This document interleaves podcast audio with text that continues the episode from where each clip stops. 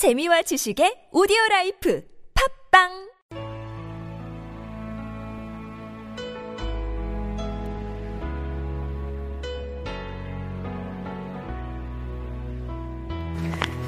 할렐루야 주은총 목사와 함께하는 영성 산책 시간입니다. 안 좋은 소문은 발이 빠르다. 욥기 2장 11절로 13절 말씀입니다. 인생의 어두운 밑바닥의 자리에서 가장 읽게 되는 성경이 욥기입니다. 저 역시 욥기를 읽고 또 읽었습니다.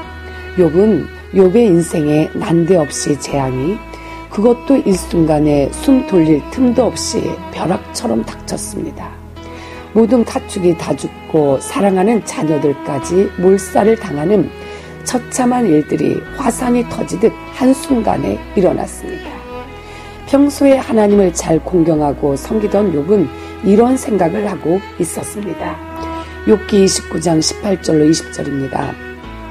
내가 스스로 말하기를 나는 내 보금자리에서 선종하리라. 나의 날은 모래같이 많을 것이라. 내 뿌리는 물로 뻗어나가고 내 가지는 담이 맞도록 이슬에 젖으며 내 영광은 내게 새로워지고 내 활은 내 손에서 날로 강하여 지느니라 하였느니라. 이 말을 돌려 말하면 다음과 같습니다. 나는 죽을 때까지 이렇게 건장하게 살 것이다. 나의 날은 모래처럼 셀 수 없을 것이며 그렇게 많은 나날을 불사조처럼 오래 살 것이다. 나는 뿌리가 물가로 뻗은 나무와 같고 이슬을 머금은 나무와 같다. 사람마다 늘 나를 칭찬하고 내 정력은 쎄하지 않을 것이다. 이렇게 교회에 충성하고 하나님을 공경하며 의인 중에 의인이었던 욥에게 닥친 현실은 이런 기대와는 딴판이었습니다. 그야말로 눈 깜짝할 사이에 동방에서 최고였던 욥이 하루아침에 알거지가 되었습니다. 인생 최고의 자리에서 몸뚱이만 넝그러니 나딘구는 밑바닥 인생으로 떨어졌습니다. 인간의 운명이 얼마나 가벼운지 한 사람의 인생이 최고의 자리에서 가장 비참한 자리로 떨어지는 아찔한 순간이었습니다. 그런데 세상에 소문보다 더 빠른 것은 없습니다. 더욱이 성공했다는 소문보다는 망했다는 소문이 훨씬 빠른 법입니다. 욥이 재앙의 깊은 웅덩이에 빠져 몰락했다는 소문 역시 삽시간에 기에서 기로 전해졌습니다. 충격적인 소문을 들은 친구들은 믿을 수 없다는 듯 지체 없이 달려왔습니다.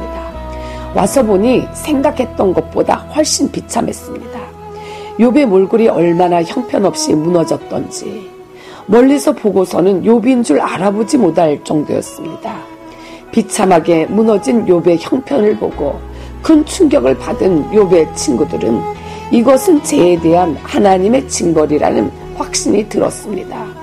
그렇지 않고서야 욥이 이렇게 형편없이 무너질 까닭이 없다고 판단을 하며 정말 너야말로 하나님을 두려워하는 마음도 내던져버리고 하나님 앞에서 뉘우치지도 않고 기도하는 일조차 내팽겨쳐 버리는구나 하며 요사, 욥을 싸잡아 비난하기 시작했습니다. 네 악이 크지 아니하냐? 네 제악이 극하니라. 까닭 없이 형제의 물건을 볼모 잡으며 헐벗은 자의 의복을 벗기며 가란 자에게 물을 마시우지 아니하며 줄인 자에게 식물을 주지 아니하였구나. 욥기 22장 5절로 7절입니다.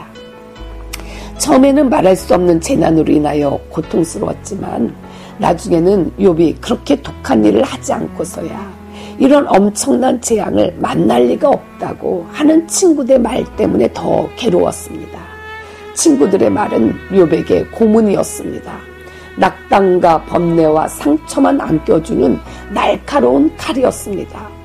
욥이 잘 나갈 때, 즉 사람들에게 베풀고 부족한 것이 없을 때 사람들은 다들 욥 앞에서 스스로 겸손하였고 욥의 지도를 즐겨 받았습니다.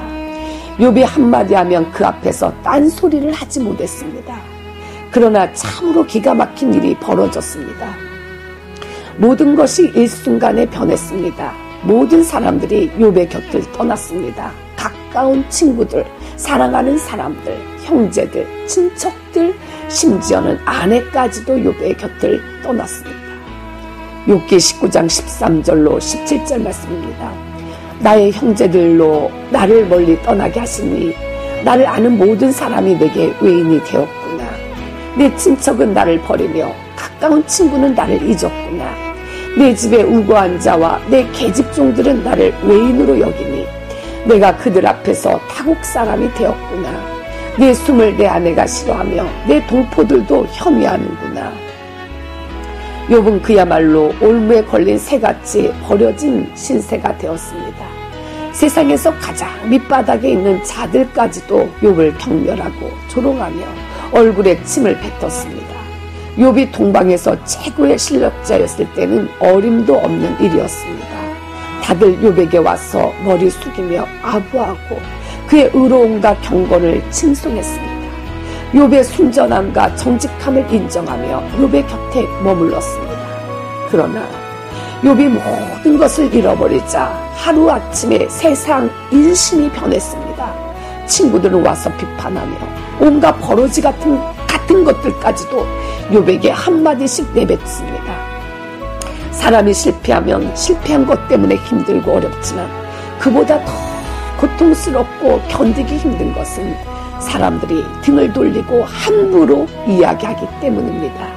사람이 잘 나가면 여기저기서 칭찬이지만 사람이 잘못되면 온갖 비난이 쏟아집니다. 과거의 종기와 영화는 흔적도 없이 사라집니다. 사실 욕은 하나도 변한 것이 없습니다. 잘 나가던 때나 폭삭 망했을 때나 욥은 여전히 욥입니다. 순전하고 정직하며 여호와를 경외하고 악에서 떠났던 그 사람 그대로입니다. 달라진 것이 있다면 욥이 아니라 욥의 상황입니다. 그런데 상황이 변하니까 욥에 대한 평가가 하나같이 달라졌습니다. 동방의 의인 중의 의인이며 존경의 대상이었던 욥이 한순간에 멸시와 경멸의 대상으로 전락하며 가까이 있던 모든 사람들이 욥을 떠났습니다. 욥 역시 모든 사람들이 다 떠나는 아픔을 겪어야 했습니다. 내 영혼아 긍지를 가져라. 한 임금이 넓은 정원에 갖가지 꽃과 나무를 심었습니다. 그런데 이것이 웬일인지 다 시들시들 죽어가는 것입니다. 속이 상한 임금이 정원을 돌다가 자라지 못한 참나무에게 다가가 물었습니다. 참나무야, 너는 왜 자라지 않고 비실거리고 있니? 그러자 참나무가 임금님, 제가 살아서 뭐 하겠어요? 전 저 옆에 전나무처럼 날씬하지도 못한대요. 하는 것이었습니다. 그래서 임금은 참나무가 그렇게 부러워하는 전나무에게 다가가서 전나무야, 참나무는 너를 저렇게 부러워하는데 너는 왜 이렇게 비실거리고 있는 거니? 하자 전나무가 키가 키만 크면 뭐 하겠어요? 포도나무처럼 열매도 맺지 못하는데 죽고 싶습니다. 라고 답했습니다. 그래서 임금님이 포도나무에게 다가갔습니다. 포도나무야, 전나무는 네가 부러워 죽겠다는구나. 그런데 너는 왜 이 모양이니? 임금님, 전나무가 그래요? 제가 부럽다고요? 부럽긴 뭐가 부럽대요? 저는 장미처럼 아름다운 꽃도 피우지 못하는 못난이인데요. 이래서 정원의 모든 나무와 꽃이 죽어가고 있는 것이었습니다. 그런데 임금님 눈에 번쩍 띄는 것이 있었습니다. 볼품없는 채비꽃이 한쪽 구석에서 싱싱하게 자라고 있는 것입니다. 임금님이 다가가 채비꽃을 보고 말했습니다. 유독 너만은 싱싱하게 자라고 있구나. 넌 어떻게 잘 자랄 수 있는 거니? 임금님이 저를 여기에 심은 것은 잘 자라라고 심은 거잖아요. 제가 비록 키, 키도 크지 못하고 열매를 맺지도 못하고 그렇다고 꽃이 아름다운 것도 아니지만 저는 저에 대해 불만이 없답니다. 부끄럽지도 않고요. 그러니 건강할 수밖에요. 우리는 갖지 못한 한 가지에 대해 집착하는 면이 있습니다. 그것 때문에 열등감을 느끼고 괴로워합니다. 그러나 참나무가 없다면 도토리를 어디서 구하겠습니까? 또 점나무가 없다면 펄프 재료나 가구 재료가 귀할 수밖에 없지 않을까요? 포도나무이기에 맛있는 포도를 먹을 수 있지 않을까요? 그러므로 내 영혼아 긍지를 가져라 라고 외쳐 보십시오. 이상은 주은총 목사와 함께하는 영정, 영성 산책 시간이었습니다. 다음 시간까지 주 안에서 승리하십시오.